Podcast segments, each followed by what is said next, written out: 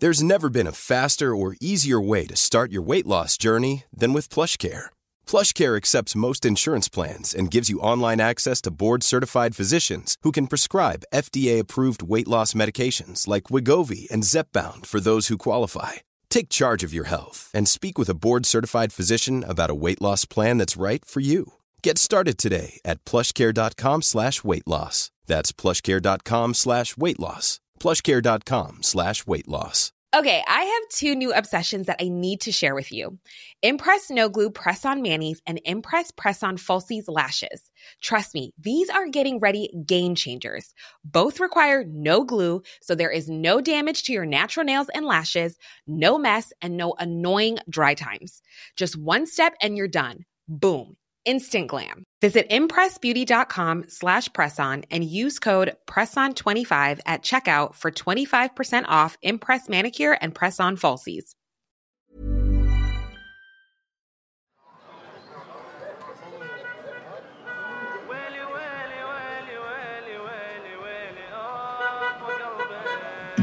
انتوا بعدكم بالاوهام وانا ببني بالاحلام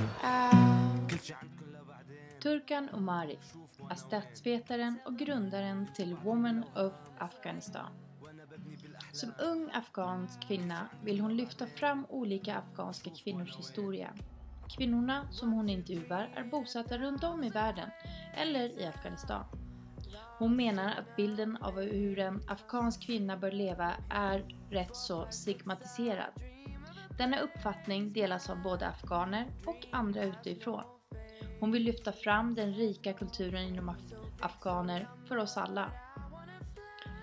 Hon berättar om sitt uppdrag för UD i Filippinerna och sin starka vilja och driv för alla världens kvinnor och flickor.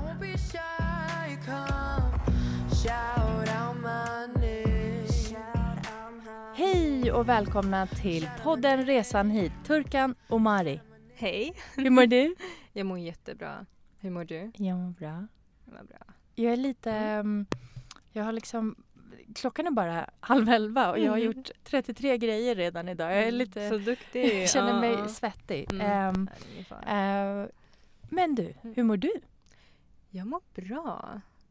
Jag är faktiskt ganska pigg för att ha vaknat klockan sex på morgonen. Mm. Eh, vilket har varit ovanligt de senaste månaderna. Jag är faktiskt en morgonperson från början men eh, ända sedan jag eh, flyttade utomlands så började vakna lite senare. Jag blev lite lat. Så när jag kom tillbaka det var jättesvårt att ta igen det. Mm. Men eh, nu börjar det komma tillbaka. De senaste tre dagarna så har jag vaknat klockan sex så jag känner mig jätteglad. För då hinner man göra så mycket, man har ju hela dagen på sig då. Mm. Så. Och när du säger att du inte eh, har vaknat lika tidigt när du bodde utomlands, Mm. vilken tid var det? Eh, ja, det brukar vara... Jag, ja, jag skäms men ibland, beror på om jag var ledig så brukar det vara elva. Och Småbarnsmamma, jag vet inte ens hur det känns att vakna elva. Jag, jag, jag tror inte ens jag skulle kunna sova, det ligga kvar till känns elva. inte så bra faktiskt. För om man har sovit för länge då är man trött hela dagen. Då vill man sova mer. Mhm. Så jag känner mig mycket mer piggare Well, om jag well. vaknar Den, sex. Ja. Den känslan vet jag inte. jag relaterar om några år kanske. Mm. Men, eh, men jag tycker också ganska härligt att Mm. starta dagen hyfsat tidigt. För Ja. man hinner så himla mycket. Exakt. Problemet är att jag är ganska kvällspigg också. Alltså jag gillar ju att vara Ah, vaken okej, länge. ja. Så det blir inte Mm, många mm. timmar sömn. Ja. Men du Turkan, berätta. Var och när föddes du? Eh, jag föddes i Pakistan. Eh, jag föddes 1995, uh, 0101. Oh, är det sant? Ja, det är sant. Jag har försökt att säga det till alla. Eh, alla mina vänner gör ja, lite när av mig. För att tydligen det finns något som heter att men alla afghaner, jag är ursprungligen från Afghanistan, är födda eh, 0101. Men det beror på att i Afghanistan så har man inte en sån här um, samma system som man har i Sverige där man kan registrera när personen är född. Så därför Mm. många saknar ID-handling eller birth certificate. Så därför då är det lättare för dem. Det var inte de själva som sa heller när de, man anlände till Sverige. Då var det inte själva de sa att "Ja, men jag är född eh, 0101 utan det var automatiskt man gjorde så för att man inte kunde bestämma när den här personen är född. För de sa, jag vet inte. Mm. Man brukar säga, mamma brukar säga att ja, men, man säger ah, jag föddes på en kväll, det var vår eller det var, ah, jag minns att det eh, snöade. Mm. Eller, ja. Det är jag har faktiskt flera gäster. Det är Mm. ganska många kulturer som man Ja. inte anser att det är så himla viktigt. Och man har inte heller en Nej. registrering och så Exakt. vidare. Mm, vad Mm. roligt. Men och jag är född 21 mars, vilket är första dagen på den persiska Ah, nyåret. Nowruz, ja, Och det är där ja. är det också många Ja. som frågar, är det på Ja. riktigt? Eller är det bara liksom skriver? Jag Nej. bara, nej det är Mm. faktiskt på riktigt. Det där Jag- har jag inte hört faktiskt. Inte, Nej. men eh, man jo, mm, det, mm. eh, jag tror att det fanns eh, fall där föräldrar skrev sina Mm. barn på andra sidan det nya året så att de skulle få börja skolan. Ah, ja, Eh, någonting med skolgången. Ah, ja. ja, precis, precis. Att Ja, man vill, ja. men man är ganska så här Mm, mm, mm. skolhetsig ja, idag tror jag. exakt, ja. Att man vill att barnen ska börja skolan så tidigt som möjligt så tror jag. som möjligt. Så man precis. skriver in dem på rätt Ja. sida eller nu fel sida eller vad man ska säga. Ja. Ja, nej men jag är Ja. faktiskt också Ja, en roligt. äkta Ja. 21 mars. Okej, bra. Vad roligt. inte ensam. Men du, Pakistan, men du sa att Ja. du är ursprungligen från Afghanistan. Det måste du Eh, berätta. Ja, eh, under kriget så flydde mina föräldrar eh, med eh, mina syskon till Pakistan. Eller min syskon säger jag, min äldsta bror. Så Och vilken krig är det vi pratar om? Det var ju när talibanregimen tog över och då var det konflikter i Afghanistan. Så då flydde de till Pakistan och med min äldsta brorsa. Eh, och eh, vi är ju fem barn. Eh, fyra bröder och så är det jag. Eh, jätteroligt. Eh, så ja, och då föddes alla resterande syskonen i Pakistan. Och eh, efter Pakistan så fick vi möjligheten att kunna ta oss till eh, Sverige, som tur var. Och varför blev det Sverige? Eh, det blev Sverige för att alltså det var faktiskt egentligen slumpen. Vi ville bara bort från Pakistan för att just den perioden de höll på och eh, man fick inte uppehållstillstånd i Pakistan längre. Så de ville skicka tillbaka och deportera alla afghaner. Och det var någon liknande situation som flyktingkrisen här Mhm. i Sverige. Mm. Så ja, men då hade vi tur nog att ta oss därifrån. Så ja. så Och hur gammal var du när ni kom till Sverige? Eh, jag var nästan 11 år. Jaha, du var Ja. ganska stor. Ja. Så det Ja, kommer jag du var ganska- ihåg? Ja, ja, det är klart jag kommer ihåg Vad var ditt första minne av Sverige? Eh, min lärare Bertil. jag minns att eh, när jag hade börjat skolan, eh, första minnet var ju att vi var i Märsta en månad i något, um, den här flyktingboendet där. Fram tills de kunde, för vi hade inte uppehållstillstånd innan vi kom, vi skrev ju in så som de gör nu. Och eh, då fick vi vänta en hel månad i den här flyktinglägren eller boendet, inte läger. Eh, och eh, det var lite jobbigt för att vi hade inte så mycket att göra. Vi kunde inte språket, vi kände ingen där och det var bara man vaknade för att gå och äta frukost, sen var man ute bara en sväng, sen kom man gå tillbaka och äta lunch. Det var sånt liv för man satt och väntade ut tills de kunde bestämma vart vi ska hamna så vi kan börja våra liv. Så det var jättejobbigt för mamma. Eh, och för eh, jag var ju lit, jag var inte så liten heller men, eh, men det var jobbigt faktiskt. Det var jättejobbigt den där månaden. Men efteråt så um, Ja, de bestämde vart vi ska vara. För mamma ville stanna i Stockholm. Hon hade fått lite hum om hur det var i Stockholm. Och eh, självklart man vill ju stanna i en stor stad. För vi kommer från en stor stad också. Eh, från Islamabad. Så det har alltid varit. Vi har varit bland folk hela tiden. Så vi är inte vana vid att bo i ett litet område med för lite människor. Och min mamma är väldigt social som person. Och hon älskar att umgås med folk. Så um, ja, och jag minns en rolig historia när vi skulle, för då som sagt vi visste inte språket. Och eh, då hade vi fått reda på att ah, men idag ska ni åka till, eh, till ert eh, lägenhet. Ni ska, få, ja, ni ska få ut härifrån så vi var jätteglada. Och eh, jag minns att mamma går upp, eh, så det var två stora bussar.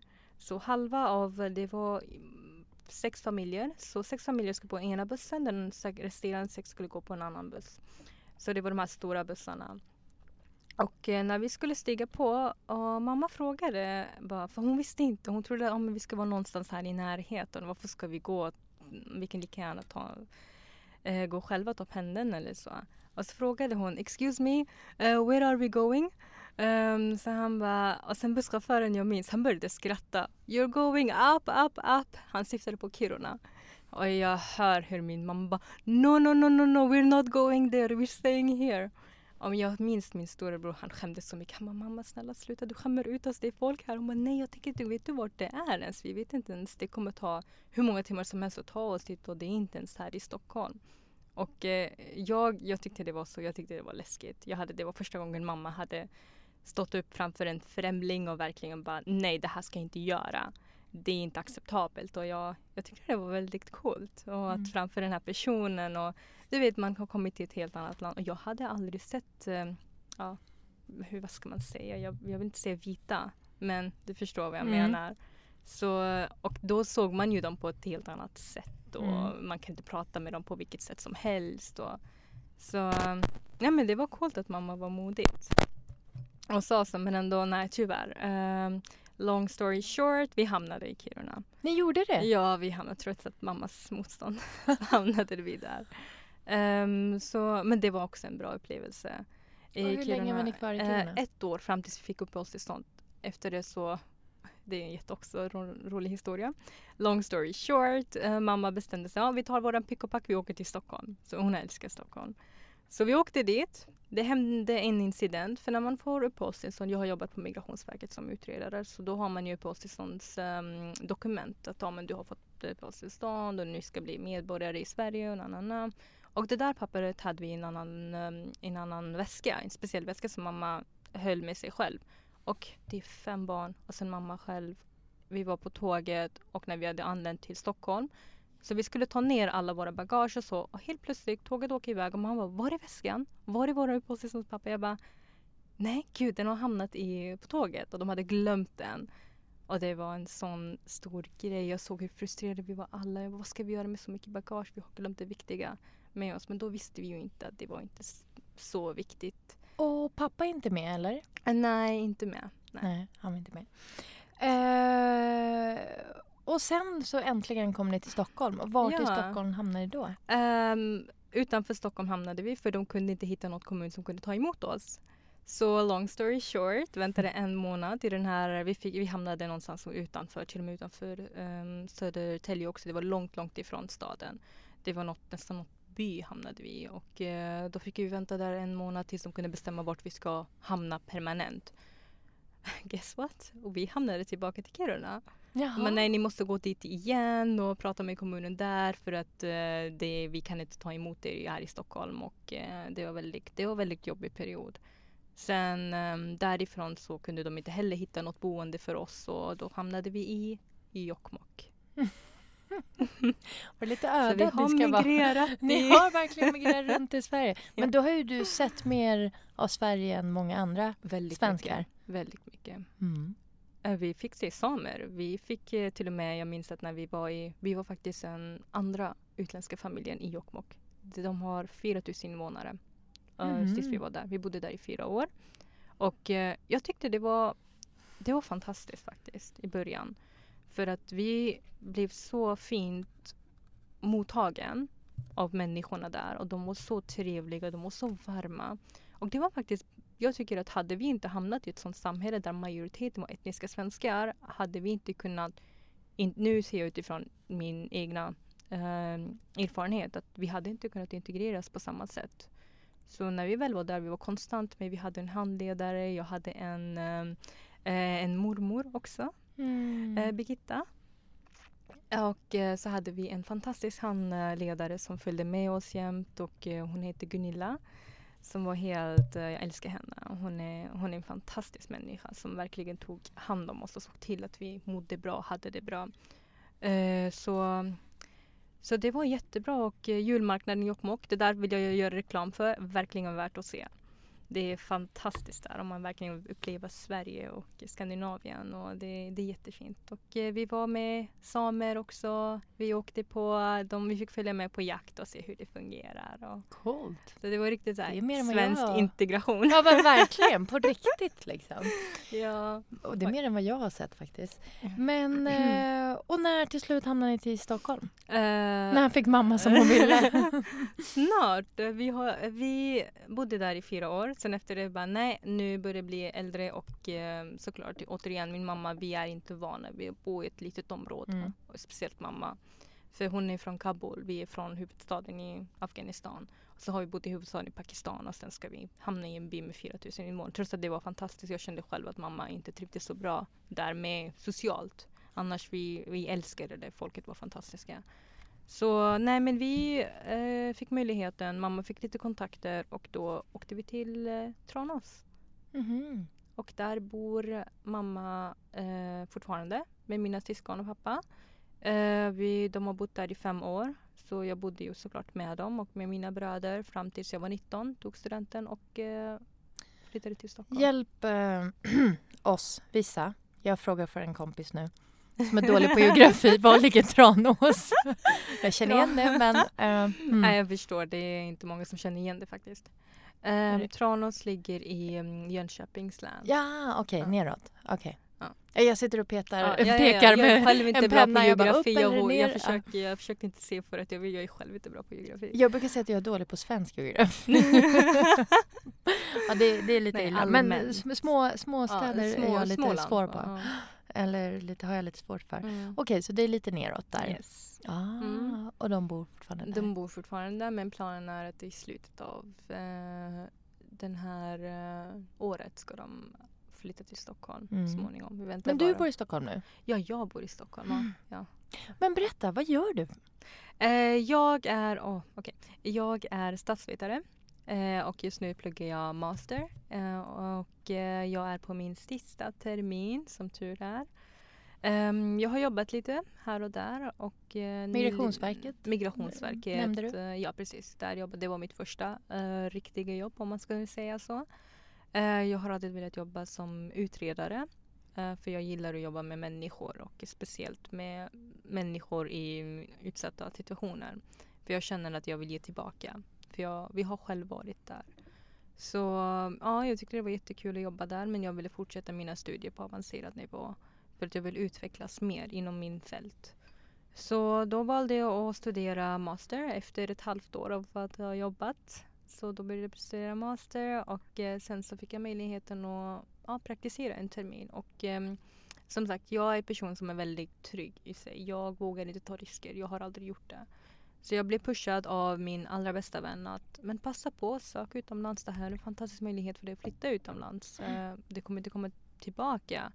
Jag tänkte men vad ska jag göra utomlands? Jag är en, då kom allt. Jag är väldigt fem, jag kan säga väldigt feministisk och kvinnor hit och empowerment och så fort det kom till mig bara och jag, vågar, jag tror inte jag kommer klara av det, det, jag vet inte om jag vågar, tänk om det här händer, tänk om det där och men nej men kom igen, eh, stå upp för dig själv, våga ta för dig, det här är en bra möjlighet. Och jag trodde själv inte så mycket på mig att jag skulle kunna uh, få någonting där. Men jag bara, vad kommer jag med? Vad har jag att erbjuda?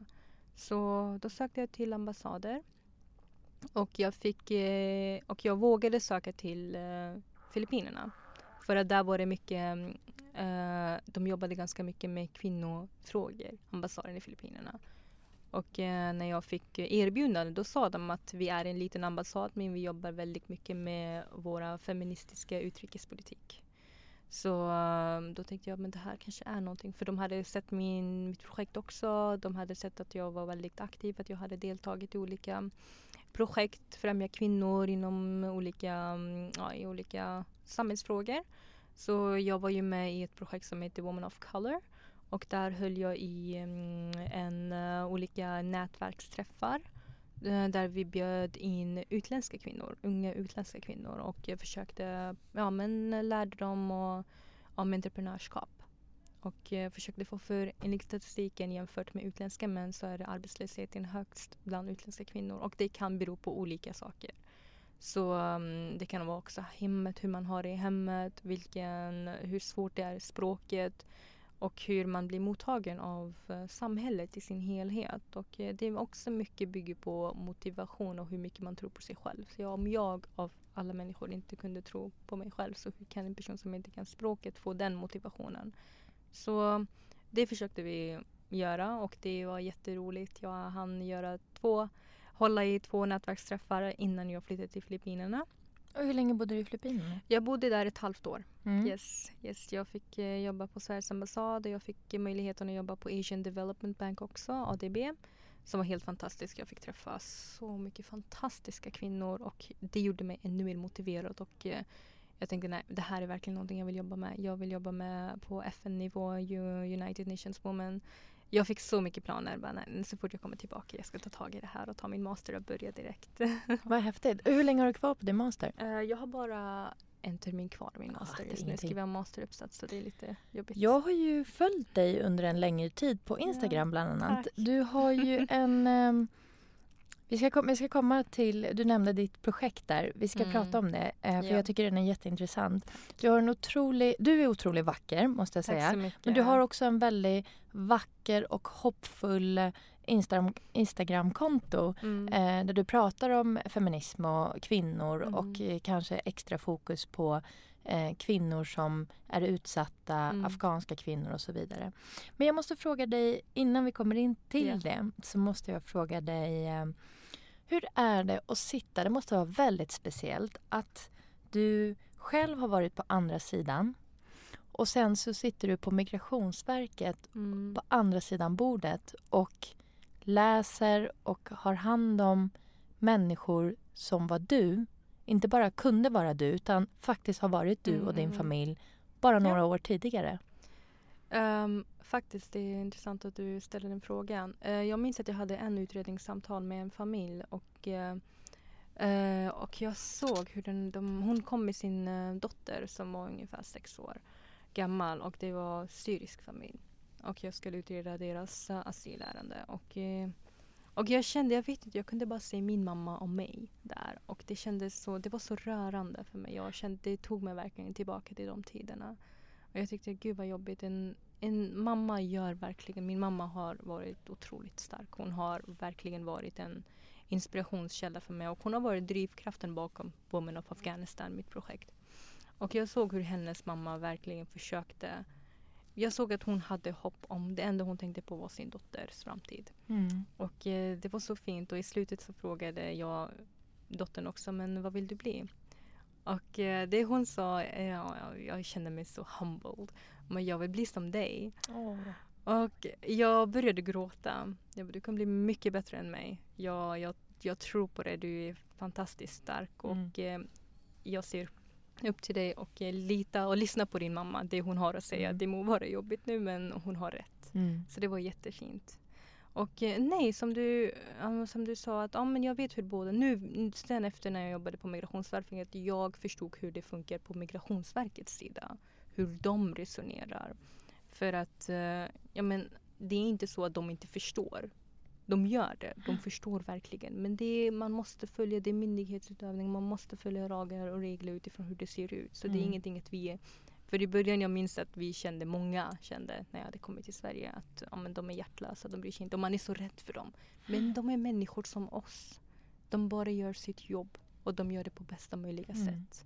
Och eh, det var där jag fick eh, förståelse för Migrationsverket också. Men samtidigt det är lite svårt att hålla och vara i mitten. Och det var det som jag tyckte var svårast. Att jag inte kunde göra så mycket från min sida. Att Mm. my hands were tied. Så då tänkte jag men, nej, men jag vill ta det här på ett annan nivå och försöka kanske göra någonting som jag kan själv ha mer handlingsutrymme. Jag har faktiskt eh, av olika anledningar eh, träffat och pratat med just eh, migrationshandledare. Handläggare heter det. Förlåt. Eh, och de säger samma oavsett om de har varit eh, före detta flyktingar själv. Mm. Eh, det har också varit helt etniskt svenskar. Att man tycker att det är så svår sits. Ja. Att det är svårt att stänga av den här mänskliga faktorn. Där man... ehm, och det är klart att man ska göra det för att man ska följa lagar och regler och Mm. allt pappersarbete. Mm. Men att de eh, kvinnor, allihopa, ehm, säger att det är svårt. Så de har, eh, de har liksom bytt lite bana för de tycker just den sitsen eh, är jätte, jättesvår. Ja, verkligen. Nej men det är jobbigt. Du känner dig hopplös. Att du inte kan göra någonting. Och samtidigt, du vill ändå göra ditt jobb. Mm. Så nej men det var jobbigt att sitta i den klämmen faktiskt. Mm. Så ja, men det var det som fick mig att fortsätta plugga vidare. Mm. Så, och jag är supernöjd med min utbildning. Gud vad kul. Jag, eh, jag vill nu höra om Woman of Afghanistan. Berätta. Uh, yes, Women of Afghanistan startades för ett år sedan av mig eh, med hjälp av inspiration från min allra bästa vän eh, som verkligen såg att jag brinner för den här frågan och bara, men gör någonting åt det. Och jag hade, jag hade från början planerat Eh, det var länge sedan att jag planerade att men när jag blir äldre, jag ska tillbaka till Afghanistan och där ska jag starta en välgörenhetsorganisation för afghanska kvinnor och då ska jag hjälpa dem. Och bara, ja men kom igen, nu är du äldre, vad kan du göra? Så jag bara, ja men jag vet inte, vad är det som, är, vad är det som berör människor? Man, man reflekterar och tänker på vad är det som har hänt. Och då tänkte jag tillbaka till det här som hände, ett händelse som var väldigt, väldigt hemsk. Som hände en ung eh, kvinna, en ung tjej som var faktiskt samma ålder som jag är idag. För ett par år sedan som blev faktiskt um, um, stenad mitt i torget i Kabul på grund av uh, en viss anklagelse från en mullah, eh, vår religiösa präst, muslimsk religiös präst brukar jag säga. Och eh, på grund av att ja, han bara pekade på, han, hon hade tydligen uh, pekat ut honom för att han hade börjat sälja, um, gud vad heter det på svenska? Det är såna här bön man kan sälja till, um, till uh, studenter som försöker klara tentan. Och det där är absolut inte acceptabelt inom islam. Att det är inte tillåtet att man säljer inte. Nej, precis. Eh, och så hade hon anklagat honom för det och försökte prata med honom att det här är inte okej. Okay. Och anledningen till att hon kunde ta upp det här var för att hon hon var på universitetsnivå så studerade hon islam. Så hon hade koll. Och han kände sig förolämpad. Hur kan en kvinna komma och se så här, stå framför mig och se så här. Och han, det enda han behövde göra var börja skrika ut och säga hon brände Koranen utan något bevis. Hon hade inte gjort någonting. Och folk helt plötsligt började slå och var våldsamma och det var vem vad som helst. Alla som gick förbi istället för att hjälpa henne. Och det var män såklart. Så, och det var unga män också. Och jag kände förtvivlan där. Bara, hur kan en människas liv, en människas röst spelar ingen roll. De såg inte henne som en människa utan bara började kasta stenar och det var, det var väldigt våldsamt och det, var, det blev stora demonstrationer i Kabul i Afghanistan. Folk gick och bara vad är det som händer? Så då kände jag att hur långt måste man komma för att inte se en människa till, som en människa? Många kvinnor i Afghanistan, de i provinsen i alla fall, de betraktas inte som människor som har känslor, som har hopp, som har drömmar. De ska vara hemma, de ska vara fruar. Det är det enda de ska göra. De ska ta hand om hemmet. Inget mer. Man bryr sig inte om deras åsikter. Om, om de mår bra eller dåligt. Mentala hälsa, fysiska hälsa spelar ingen roll.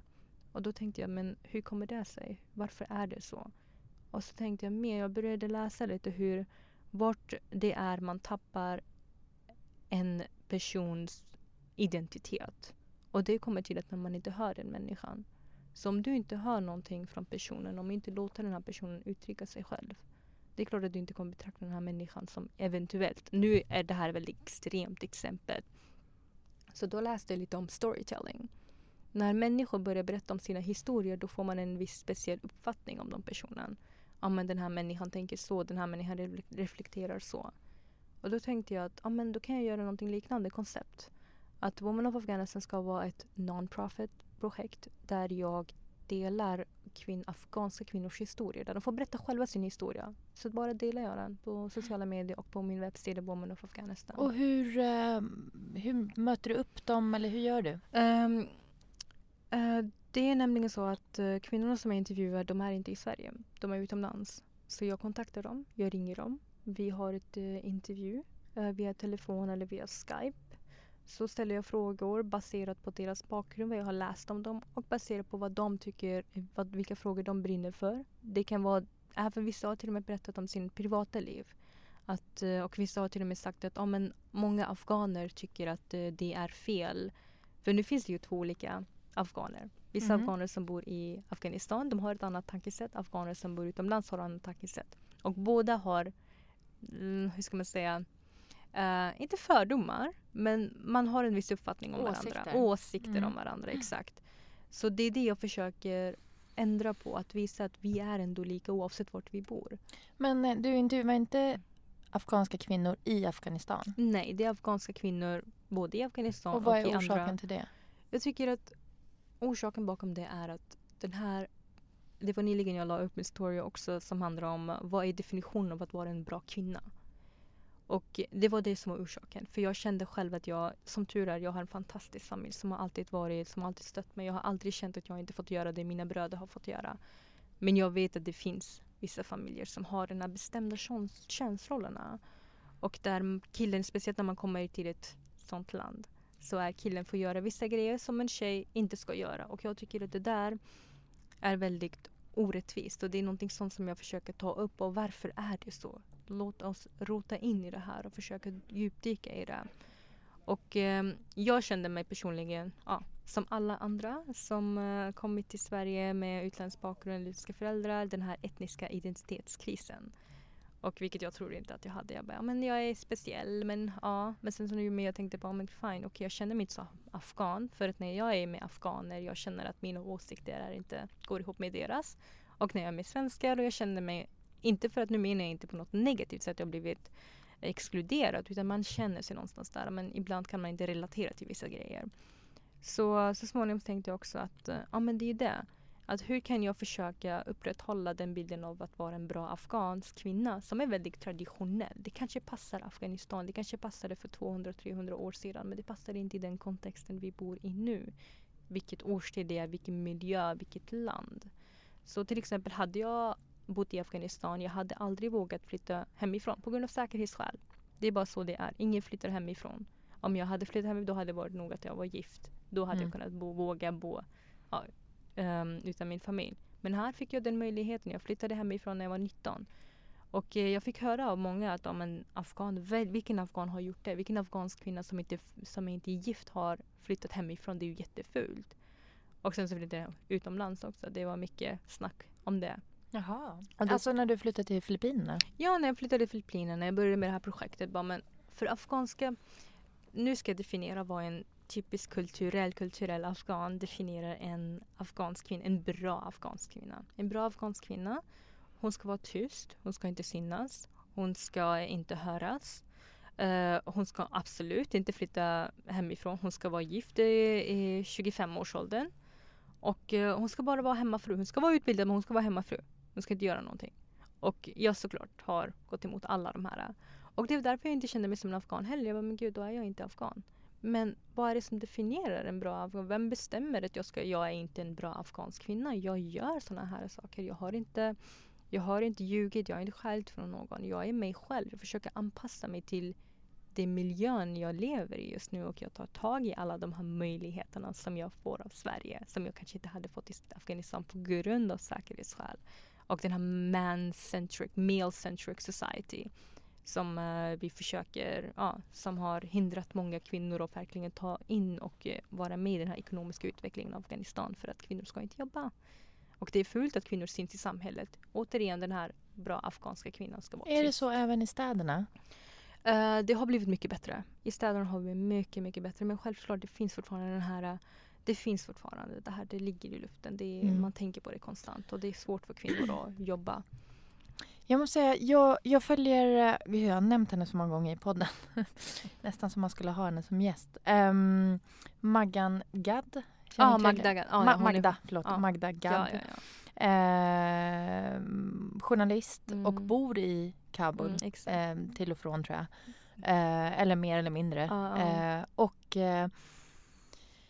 eh, där är hon för, för mig som följer henne i alla fall någon slags röst för kvinnorna. Hon intervjuar och lägger mm. upp kortare intervjuer. Och det är oftast, oftast väldigt, väldigt Exakt. tunga, väldigt tunga, sorgliga eh, historier. Ja. Eh, kvinnor som har det så dåligt att de mm. hellre dör än ja. lever kvar i ja. äktenskapet och så vidare. Och de är aldrig med med ansiktet. Eh, eh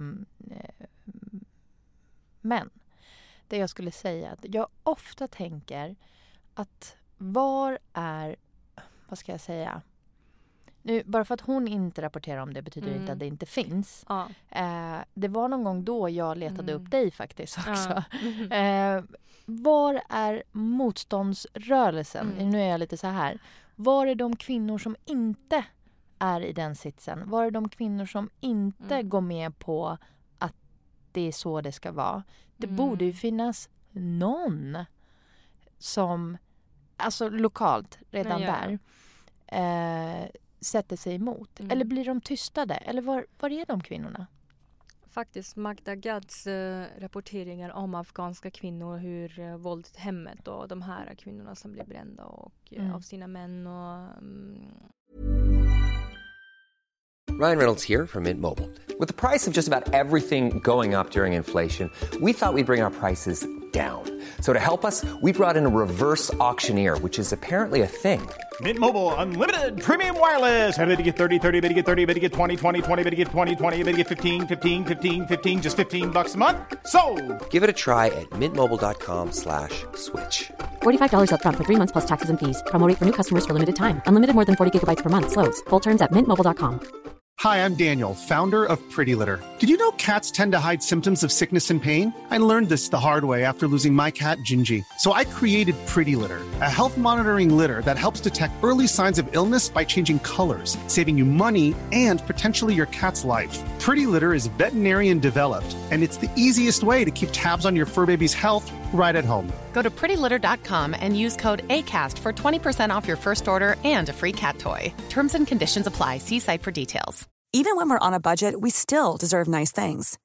Quince is a place to scoop up stunning high end goods for 50 to 80% less than similar brands.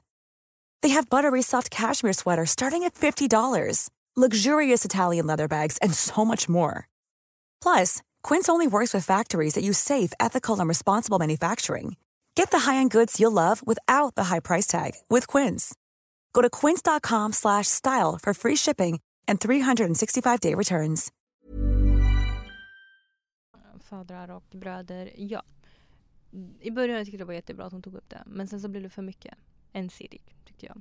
Och jag till och med kommenterade en gång. Jag brukar inte kommentera så mycket när det kommer till politiska för det kan bli hetsigt och personangrepp. Så, men nej men jag kände själv Vad kommenterade du? Att, jag kommenterade, åh gud.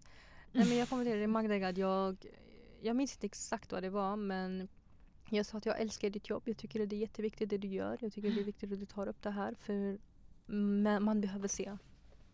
Världen behöver se vad är det som försiggår.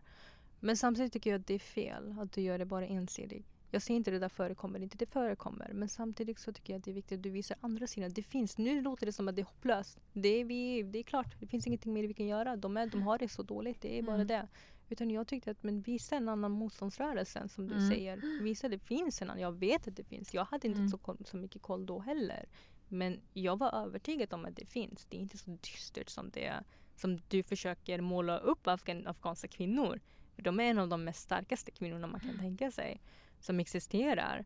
Så jag kände bara, det var då det klickade också. Jag bara, svarade hon? Mm, jag tror hon svarade. Hon bara, mitt jobb är inte, hon bara, jag tar inga sidor. Jag väljer inga sidor, jag tar det som jag ser. Jag bara, det är bra, det du ser är bra, du visar upp det. Men försök även visa upp det du kanske inte ser. Som är, existerar där. Jag vet att det gör det. Jag var övertygad om att det gjorde det. Så det var då också jag började leta upp de här kvinnorna som jobbar med, med och emot den här uh, våld mot kvinnor och som är aktiva och som bor i Afghanistan. Mm. Och jag kände att yes. Nej, jag, nej förlåt. Jag, skulle, mm. jag bara tog ett djupt andetag. Men är det, hur går det för dem? Hur går det för deras arbete? För deras motståndsrörelse? Mm. Är det helt nedtystat? Eller hur? Det är inte helt nedtystat. De finns där. De jobbar. Men de får inte lika mycket mediauppmärksamhet. Tyvärr. För att alla de här förtrycken, de här kvinnor som har gått, um, uh, våld, blivit våldförda och uh, dödats, det täcker mer.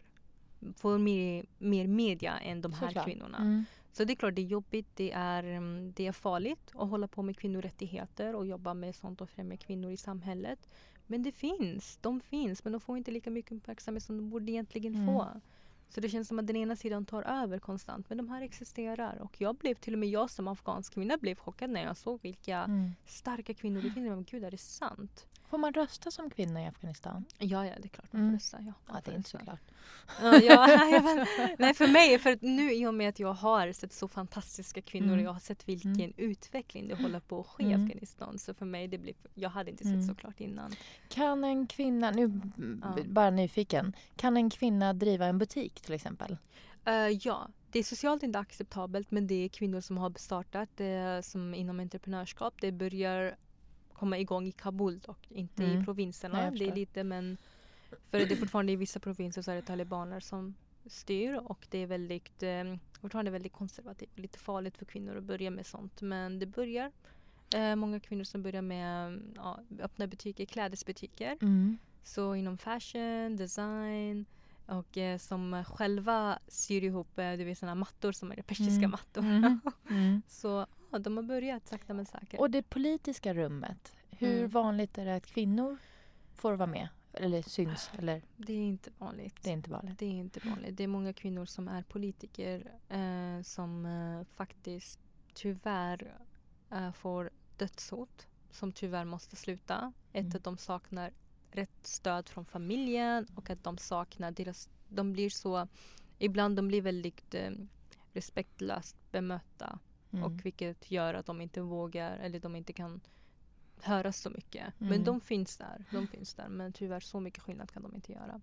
Och i näringslivet, jag tänker läkare, ehm, Mm. fi- finns det kvinnor? Ja, det finns. Det finns. Mm. Men som sagt, återigen, de finns i huvudstaden istället. Mm. De stora, större städerna. Mm. Så inte i provinserna är det lite svårare. Och kvinnors eh, hälsa och reproduktiv hälsa också är inte så bra i Mm. Afghanistan. Och just nu så jobbar man ganska mycket med barnäktenskap i Afghanistan. Så det är någonting också jag funderar på att eh, driva igång, att försöka höja barnäktenskapsåldern för, barn, eller för äktenskap generellt till från 15 som är just nu till 18 Mm. för eh, tjejer. Mm. Och hur är det, kan du eller får du, eller vad säger man, åka tillbaks? Eh, jag kan åka tillbaks men jag har inga planer på att göra det just nu med tanke på ja, säkerhetssituationen Mm. Tyvärr. Har du varit där någon gång? Eh, jag var där två gånger när jag var liten. Jag var där när jag var nio och eh, när jag var fem. Mm. Bara på besök. Det är ett otroligt vackert land. Det är väldigt vackert land. Det, Mm. Jag hade en gammal kollega som åkte till Afghanistan och han skrev till mig en gång han bara Uh, Turkan, jag, eh, jag måste berätta en grej. Och jag vart så glad. Jag bara, gud du har gift dig. Bara, "Eh, nej. Det där är min mammas önskan. Kommer inte uppfylla sen. Eh, Nej men nej, jag har faktiskt varit i Kabul. Men nej, är det sant? Och vi hade en annan kollega som också är afghan. Ah, men jag besökte hans föräldrar Mm. i Kabul. Jag fattar, jag förstår inte varför folk inte reser till Afghanistan. Det är fantastiskt landskap, Mm. det är fantastiska människor och afghaner är väldigt de är fantastiska. De är supertrevliga och maten är helt, helt otroligt gott. Och nej, han, jag blev så glad och rörd att den här personen åkte dit. Att han Mm. åkte dit och han tyckte om det. Och för det, oftast det man ser i media, det stämmer inte alltid. Man måste Nej. dubbelkolla. Alltså, man ska inte falla för bara en bild för en reportage. Som till exempel, nu jag, jag gillar Mad- Madgagat och jag stöttar hennes jobb. Men jag tycker att man ska inte bara vara ensidig.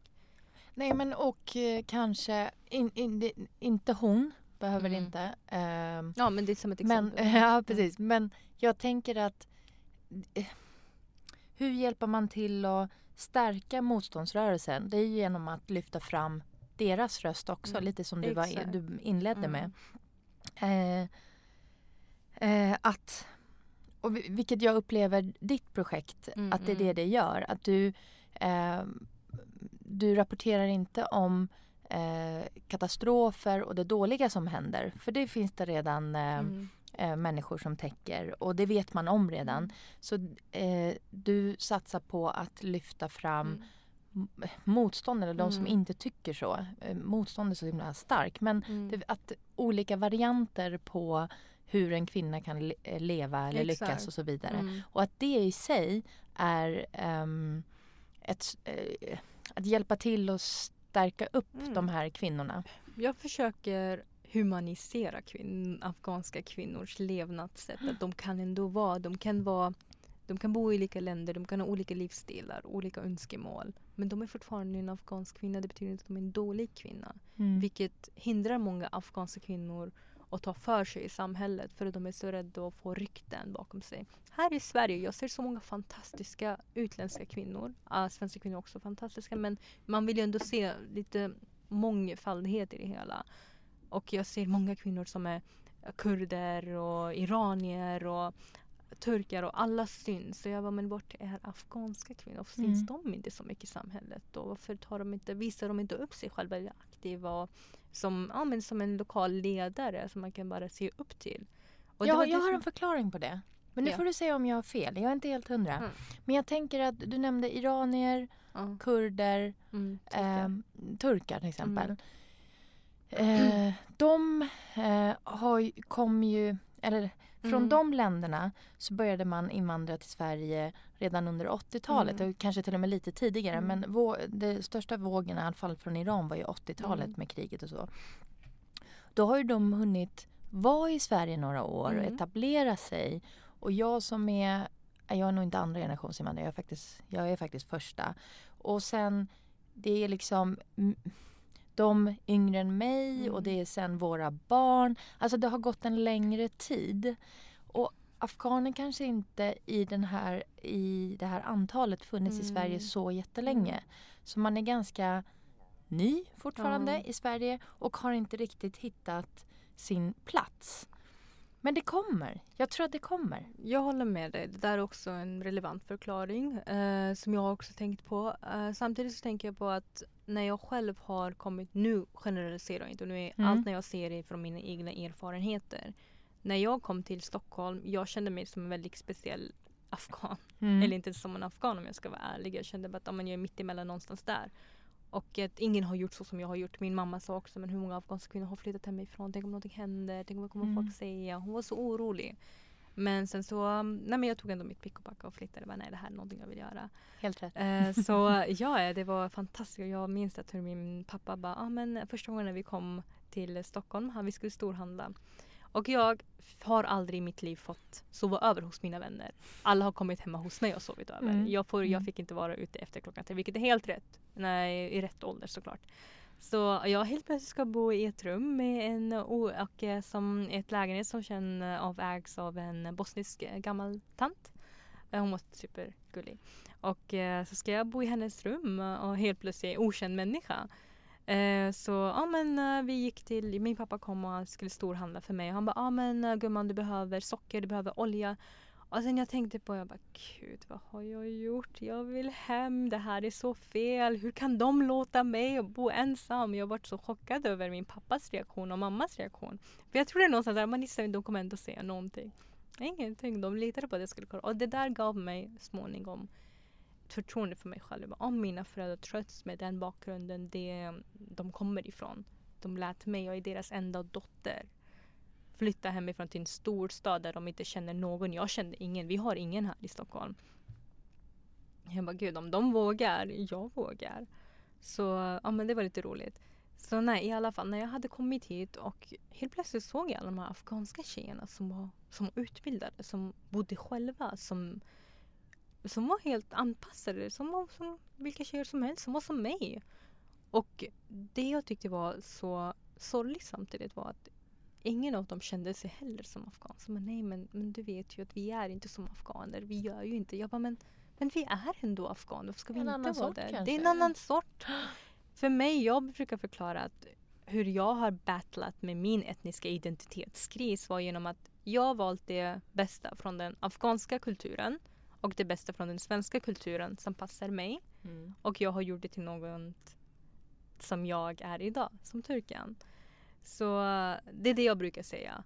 Eh, men eh, nej men jag vill inte tillhöra varken det ena eller det andra för jag gillar inte att bli definierad. Det är den, den här ordet som jag försöker själv eh, kämpa. Är att det här definitionsordet att varför ska vi bli definierade? Mm. Varför kan inte vi vara anpassningsbara, flexibla och utvecklas konstant? Och det är det som är det svåra med afghansk kultur också. Och många kulturer där man försöker definiera en bra kvinna. Som man säger the good girl, be a good girl, be a good woman. Ehm, så det finns inte bara i afghansk kultur, det vill jag påpeka återigen. Det är många kulturer, till och med svenska kulturen som existerar. Var en bra flicka nu. Ja, absolut. nu när vi pratar definitioner, apropå. Berätta för mig eh, hur du tänker när jag säger ordet integration. När är man integrerad? Hur blir man integrerad? Alltså integration för mig betyder när man känner sig trygg i samhället. När man känner sig att man har samma möjligheter, samma rättigheter som en etnisk eh, svensk till exempel. Så jag kände mig, jag kände mig integrerad. För jag kan, det är inte bara språket utan att jag kan känna mig trygg, jag känner mig självsäker. Vart jag än går när jag söker jobb, jag känner mig självsäker. Jag tänker inte men gud, mitt namn. Jag ska, ja, ska jag dubbelkolla det där? Ska jag kanske lägga till något? eh, något svenskt mellannamn så att det blir lite mer acceptabelt. Men det är inte så jag känner. Jag, men jag är mig själv. Jag är, jag är lika värd som alla andra. Och eh, jag vet att alla kanske inte känner så tyvärr. Och jag vet att det kan bero på mycket. Det kan bero på, för mig, jag återigen säger att jag är glad att vi hamnade i Jokkmokk i början. Att där fick vi verkligen ett smak på hur det är att vara i ett etnisk miljö, ett etnisk, eh, bland etniska svenskar. Och eh, där vi lärde oss om normer och värderingar. Och eh, när vi kom väl till de här större städerna, vi hade det där i bagaget. Men samtidigt kunde vi vi hade redan vårt självförtroende. Och jag förstår att när man hamnar i större städer, man hamnar i de här områden där man, där man har lite svårt att komma in i samhället. Där man är redan, ja men de här segregerade områdena. Det är ju svårt, det är klart att man går till de som man kan relatera sig till. Och då är det svårare att bryta sig ur den cirkeln. Vi människor, vi är gjorda för att vara i vår comfort zone. Vi tar inte risker. Det är, vi ska vara defensiva. Så det är klart den naturen tar över. Och eh, det är det som har hänt tyvärr i Stockholm. Och jag förstår dem. Eh, men så det är det jag säger, alltså integration handlar också om, det kan gå två vägar. Antingen går det en väg där man integreras eller den vägen där man stänger in sig själv. Och det beror på hur man har blivit mottagen av samhället. Innan vi kom, när vi kom, det var inte den här flyktingkrisen. Det är klart att staten kunde, vi kunde integreras i tid, i lugn och ro i den takten som var planerat och vi hade resurserna, folk hade tid att hjälpa till. Nu det, helt plötsligt när det kommer så mycket folk, det är klart att det blir svårt. Staten tappar den um, kapaciteten. Det, så jag tror att det handlar om också vilken kontext, vilken miljö man har blivit bemött inom och självklart också familjen. Så ja, jag känner mig integrerat. och vad... Um, jag har ju bjudit in dig och jag mm. tycker att uh, ditt jobb med Women of Afghanistan. Mm. Berätta, vad heter um, om du har en sida eller Instagram? Uh, min sida heter womanofafghanistan.com. Det är där jag lägger upp alla mina stories. Och alla stories är intervjuer av kvinnor som jag har intervjuat utifrån beroende på vad som jag, vilken fråga som de brinner för själva. Och, och röda tråden är att alla är afghanska? Alla är afghanska just nu men, eh, och, men eventuellt kommer vi ta det internationellt. Så just nu kör jag alla afghanska och ja och sen har du en Instagram-sida? Uh, yes, jag har en Instagram-sida också. Jag är inte så bra på att marknadsföra. Men nu gör vi det. ja, bra, nu gör vi det. um, uh, Instagram-sidan är Woman of Afghanistan också. Mm. Woman of AFG. Mm. Så det är min bild på kontot. Mm. Jag har inte mm. kommit på någon logga ännu. Uh, så ja. ja, men det jag gör är att jag lägger upp stories en gång om månaden, två gånger om beroende på hur många som jag har hunnit intervjua. För det är ändå lite svårt att få tag på folk som inte har... Jag förstår dem också, att de har inte träffat mig. De har, man vet inte vad ska man säga, vad ska man inte dela med sig. Så, um, men annars det är det, är det. Jag intervjuar dem, jag skriver själv deras texter och eh, de får skicka någon bild på sig själv som är relaterad till deras historia. Mm. Så lägger jag upp den. Är det, är det svårt att få dem att ställa upp? Ja, mm. det är svårt så svårt. du gör egentligen det jag gör fast jag gör det lokalt eller man ska säga. Ja. Eh, och du gör det över landsgränserna så jag förstår att det, det är svårt. Det är svårt. Speciellt när man, har, man saknar kontakt. Mm. kontakter också. Då är det lite svårt. Men, men sånt här kommer med tiden. Jag mm. känner mm. att i början var jag väldigt frustrerad över att ah, men varför vill inte folk ställa upp? Varför vi gör här är viktigt. Det här är det för dem. Det är för den andra generationen som kommer efter oss att de har eh, de här förebilderna som de kan hitta och relatera sig till. Mm. För jag hade inga förebilder. Jag kunde ibland ha vissa svårigheter som en afghan som oftast bara afghaner förstår. En afghansk kvinna skulle förstå men jag hade svårt att hitta de här. Bara, hur tog hon sig dit? Hur gjorde mm. hon det här? Trots det här, det här, det här. Och jag känner att men det här är viktigt för de som kommer efter oss. Mm. Som kanske behöver någon eller vågar inte och kan kontakta och få vägledning, mentorskap och Ja. Föreläser du för uh, andra mm, ja. nyanlända? Så visst gör det? Uh, jag har föreläst uh, om, ja, om hur det är att vara en afghansk kvinna i svensk samhälle. Hur det är att starta ett sånt organisation eller projekt där man är väldigt, ja, när man hamnar i en sån offentlig miljö kan man säga som offentlig person. Inte för att jag är en offentlig person men jag brukar uttrycka mina mm. åsikter. Mm. Och eh, då får man mycket kritik, vilket har hänt mig många gånger. Eh, och det, det, är lite svårt, det är lite jobbigt för jag är inte van vid det. Jag har mm. inte blivit... Jag är väldigt... Jag har min lilla cirkel, jag har mina vänner, jag har min familj och jag är inte hamnar så lätt med med folk som har helt andra åsikter och som kan direkt säga till mig men du har fel. Så jag har gjort det eh, efter när jag gjorde en, um, ja, en intervju och det var det många som inte tyckte att det jag gör var att jag hade rätt till det jag gör. Att jag kan inte ändra på någonting och jag, jag är bara en liten ung flicka. Ska jag bara sätta mig och vara tyst? Och, så det är, sånt där kritik finns. Men, Mm. men sen så tänker man på the bigger picture. Vad är det målet med det här?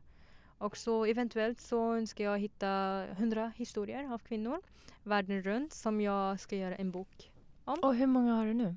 Just nu jag har 30 stycken. Mm. Så, På god ja, väg. På god väg. Eh, lite segt tyvärr men, eh, men jag försöker hitta nya sätt att eh, få kvinnorna att ställa upp. Och eh, det är så roligt att folk hör av sig till mig och bara ah, men det här kvinnan kan, jag- vill jag att du ska intervjua. Eller min moster vill jag att du ska intervjua för hon har gjort det här och det här. Och jag tycker att det är så spännande. Jag känner igen det. Ja. Det underlättar mitt jobb också. Ja, det gör det. Man tar gladeligen emot alla ja. tips. Ja, ja, ja. Verkligen. Men eh, om jag ringer dig om tio år, jävlar. då är du Ja, 35 Gud, ja. och eh, vill ta en kaffe med dig. Mhm. Vad kommer du berätta för mig då?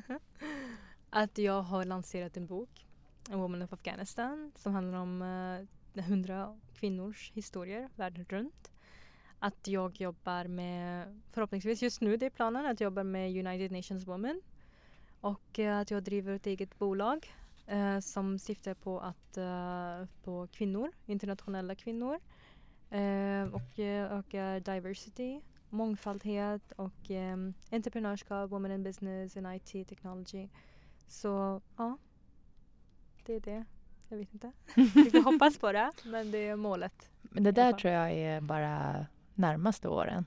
Tycker Jag vet tror inte. att eh, jag kommer få ringa till FNs växel och leta efter dig. ja, jag hoppas. Jag hoppas. Det Det, är tror verkligen jag. drömmen. Det är drömmen. Det faktiskt. tror jag. Ja. Och vet du, jag tror att, eh, inte jag tror inte, jag vet att du behövs. Ja, det är underbart. Tack. Nej, jag känner mig bara att jag vill, jag vill göra någonting. Jag känner att jag har fått den möjligheten tack vare min mamma. Att hon, hon är verkligen min förebild. Att hur stark hon är. Att hon tog sig från ett land till ett annat med helt annan kultur. Hon har aldrig bott ensam. Så hon har aldrig, gå, aldrig gått igenom den här lilla mellanresan. Direkt från det ena till det andra. Och, sen ska, och hur hon stod upp för sig själv från början till idag. Så det där är min motivation. Att någonstans där, så som hon har påverkat mig vill jag också som du påverka en människa bland hundra eller tusen. Bara så länge jag känner att jag har hjälpt till en person så känner jag att jag har gjort mitt jobb. Mm. Så ja, vi får se. Vi har hålla tummarna. Jag skulle vilja sprida, sprida eh, ditt konto, ditt arbete eh, även bland eh, unga afghanska eh, tjejer, flickor Ja. ehm, som är yngre och på väg att bli unga kvinnor Yes. eller ungdomar. Och, Yes. eh, eh, jag tror att det är viktigt att ha igenkänning eh, i- på olika sätt eh, och ha bra förebilder. Exakt. Men jag tror att det hjälper väldigt mycket en själv. Mm. Man får en slags vägledning. Det är inte bara hopplöst. För jag hade jättebörjat med men gud, vart ska jag börja? Vad ska jag göra? Jag behöver bli pushad. Och alla behöver en mentor. Jag själv har ingen direkt mentor förutom min bästa vän. Men, men jag känner själv att jag förstår den behovet finns. Och när du har en mentor som kan vägleda dig, allt annat känns så mycket bättre. Då vågar man ta för sig också. Mm. Så då känner man att men gud, ja, men nu har jag någonstans, då börjar jag på prick ett. Sen får vi se Mm. vart vi hamnar. Man kan Så- ju ha mentorer på olika sätt också. Det kan Ja, vara någon självklart. man till och med inte ens träffar. Det är, Mm. mer en förebild. Ja, Men jag, ja, tror att ja. det, jag tror att det behövs någon att bolla med, någon som inte... Exakt. Någon som hjälper en att Mm. nysta upp ens Någon tankar. som tror på en. Bara, men Som tror på en, du precis. klarar det här. Det behöver man också. Man behöver inte säga ja, exakt vad du ska göra. Det, ska, Mm. det, är, det är helt fel. Det kommer aldrig hända. Men utan någon bara, men, men ta det här. Jag tror det här funkar för dig. Mm. Ta det, testa. Mm. Så ja, ja, men det är gärna det är någonting som jag vill. Det är därför jag efter eh, Filippinerna så bara bestämde mig att så fort jag kommer till Sverige ska jag försöka göra mer Women of Afghanistan känt i, lite mer i Sverige så att afghanska kvinnor, unga tjejer och alla andra utländska kvinnor också känner sig bara, ja, men, får lite hum om vad det handlar om och kanske vill vara delaktiga på något sätt. Det tror jag säkert. Mm. Men du, eh, om vi ska runda av eh, med frågan, vem tycker du att jag ska träffa härnäst i podden Resan hit? Uh, det är många kvinnor som jag tycker är helt fantastiska. Jag tycker, ja men jag kan säga Ishtar. Ishtar? Ja, Mm. Jag vågar inte uttala hennes namn, jag är inte så bra på det. Uh, men hon, ja, jag tycker hon är sån. För det första, vilken fashionista. För det andra, vilken stark kvinna. Att, jag tycker hon är helt fantastisk. Så, och sen är det Aida Faiz. Hon är också en fantastisk eh, person som jag har fått träffa ett par gånger. Eh, så, ja det finns så många. Min mamma. Nej, Vet du, jag satt och tänkte på det faktiskt. Kanske ha en sån här eh, föräldrar... Eller hur? Föräldrarace här i några veckor. Verkligen. Nej, men jag tycker att det finns så många fantastiska kvinnor och varenda en oavsett vad man håller på med för, förtjänar och bli igenkänd och praised för det de gör. Faktiskt. Verkligen. Faktiskt. Turkan, tack snälla för att eh, du tog dig hit direkt efter att du flyttade hem tack, till Sverige. Det gör jätte... jag, jag har fått tjata lite på dig, men du har varit utomlands. eh, tack snälla. Ja, tack så mycket för att jag fick ha, vara här och berätta min lilla historia och eh, verkligen, jag uppskattar den här möjligheten. Tack så mycket. Din lilla historia är väldigt stor. Shout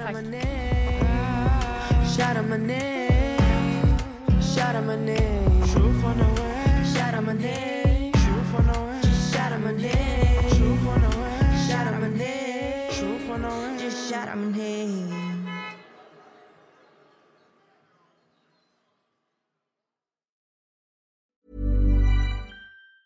Normally, being a little extra can be a bit much, but when it comes to healthcare, it pays to be extra.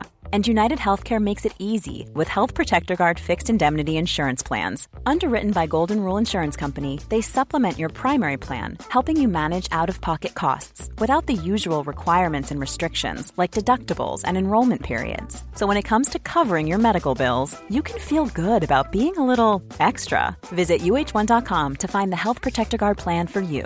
Imagine the softest sheets you've ever felt. Now imagine them getting even softer over time. That's what you'll feel with Bowl and Branch's organic cotton sheets. In a recent customer survey, 96% replied that Bowl and Branch sheets get softer with every wash. Start getting your best night's sleep in these sheets that get softer and softer for years to come. Try their sheets with a 30-night guarantee. Plus, get 15% off your first order at bowlandbranch.com. Code BUTTERY. Exclusions apply. See site for details.